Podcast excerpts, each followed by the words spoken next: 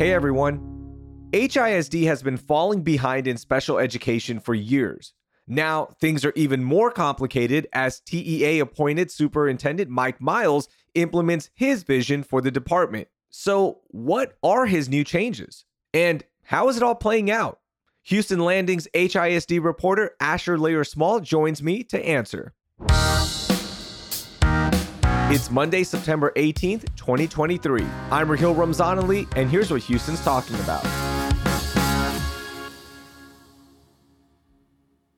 Asher, welcome into CityCast Houston. How are you? I'm doing well. Good to be here, Raheel.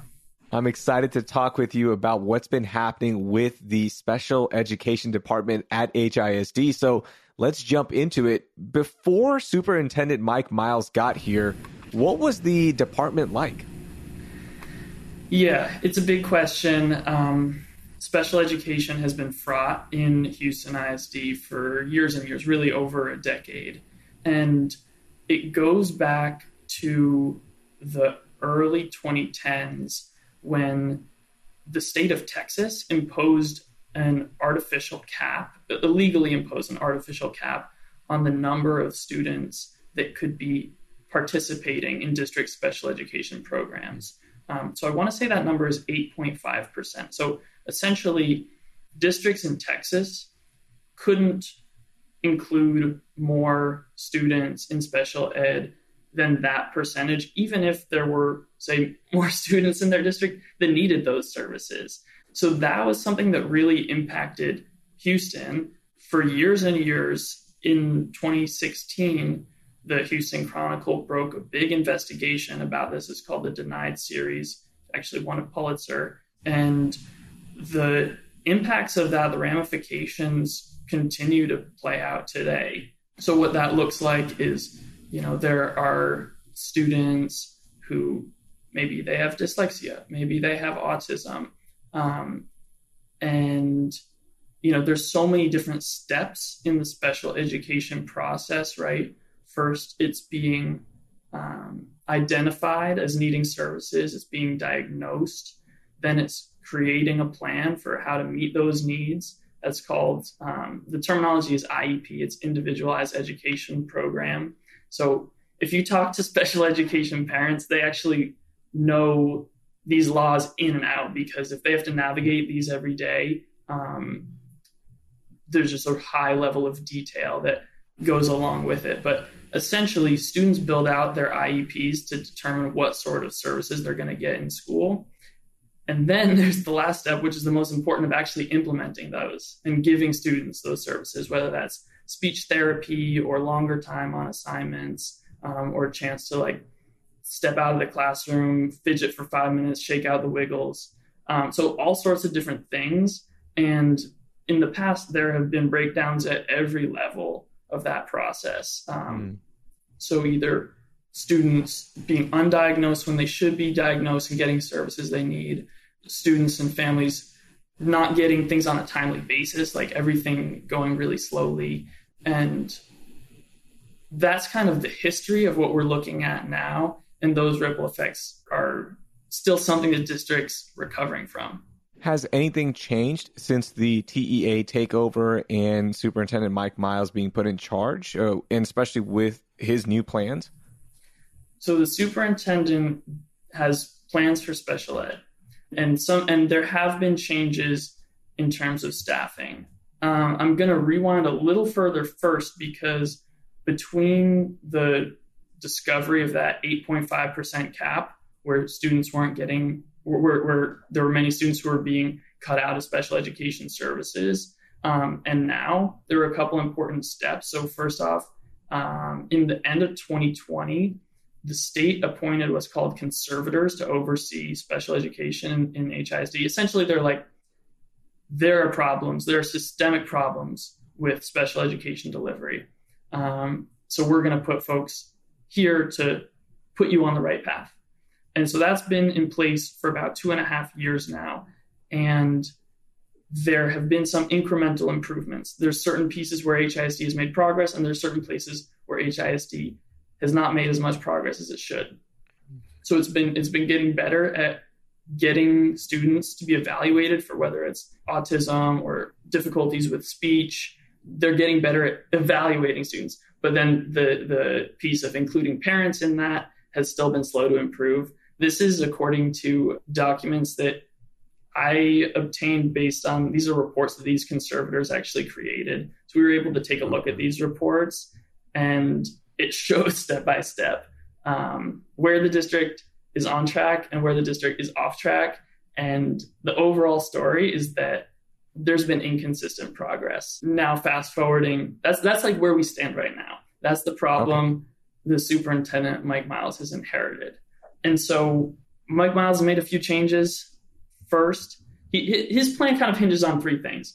First, it's um, getting special education teachers paid more, certain certain certified special education teachers paid more, and with an assistant in class. And then second, it's getting principal evaluations to include how their do, how their school's doing on special ed. So 20% of a principal's evaluation is going to be tied to special education, which the superintendent says is like something that's never been done before in HISD.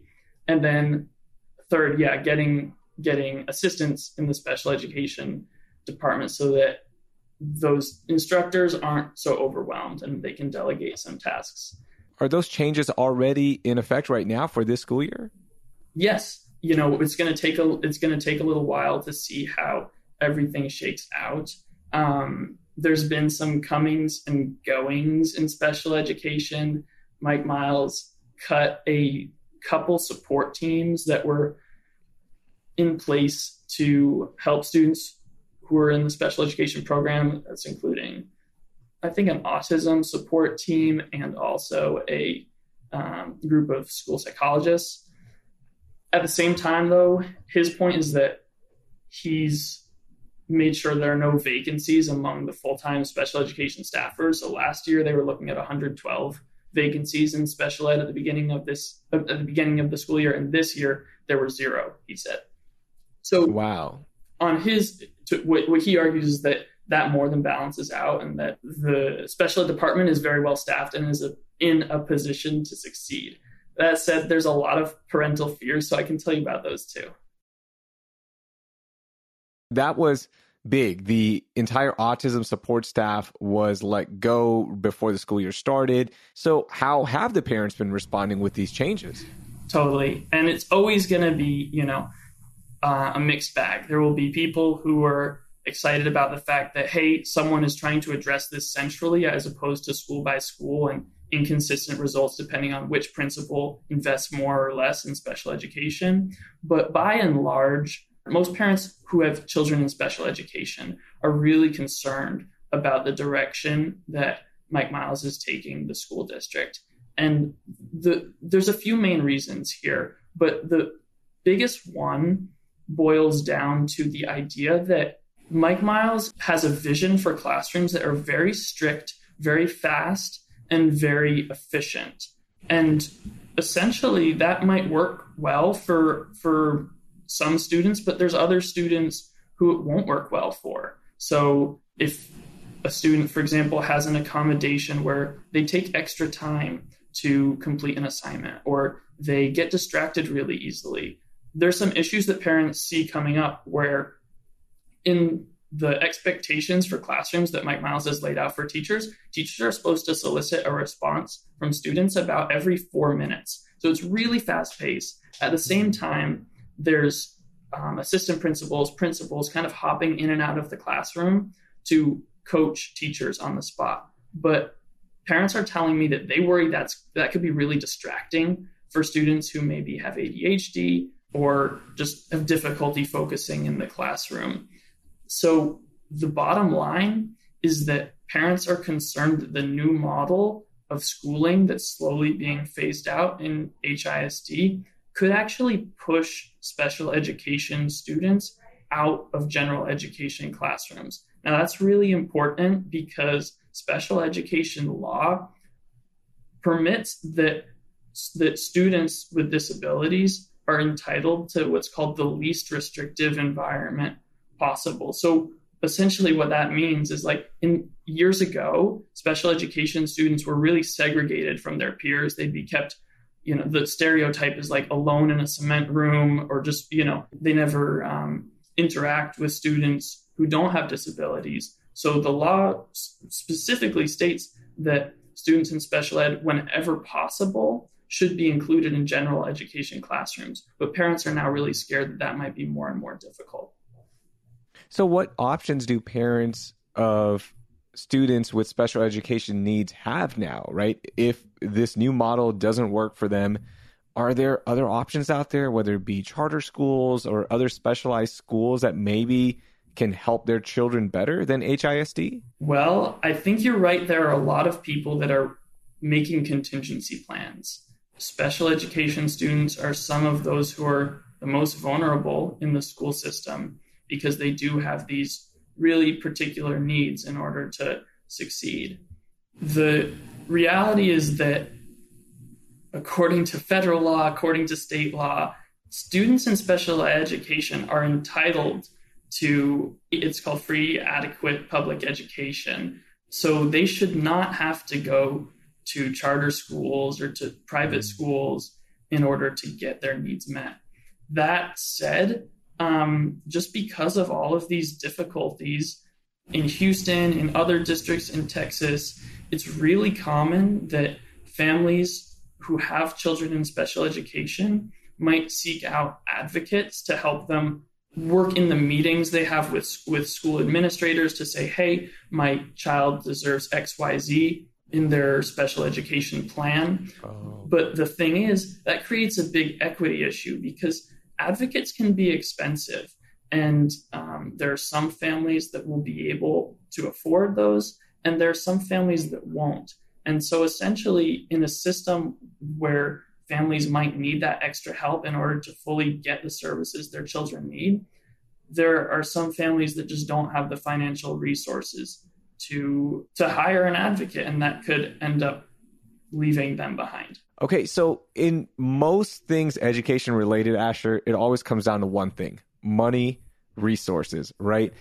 Is there any issues right now in terms of the resources that special education has from HISD? Like, can we get more money? Is there not enough money? Anything like that? Well, you're right that special education is no exception when it comes down to money playing a huge role in what sort of services are available.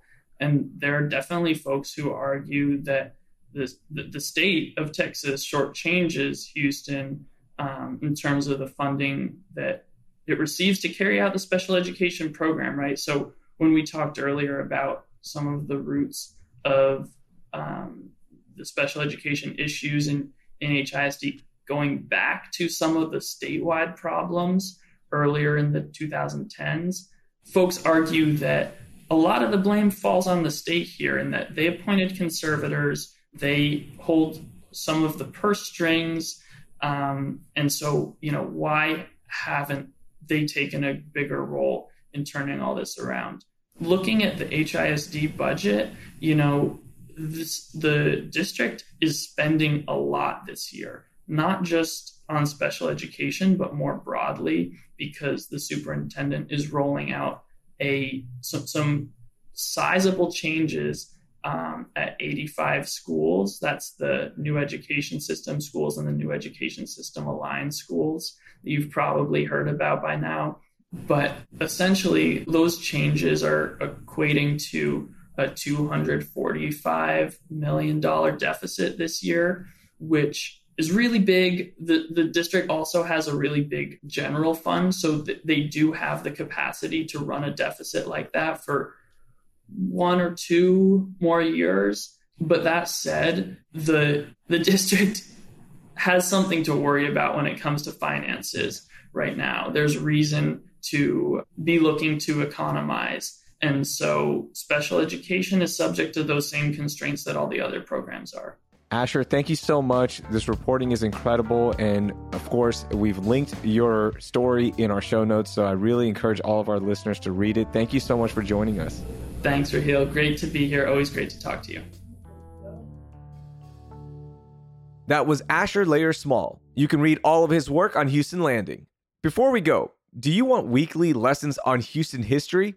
Head to houston.citycast.fm to subscribe to our newsletter, Hey Houston, where Brooke is writing some incredible stuff about H Town. You can also find previous articles right there on the website. That will do it for today. Thank you for listening, and I hope you learned something new.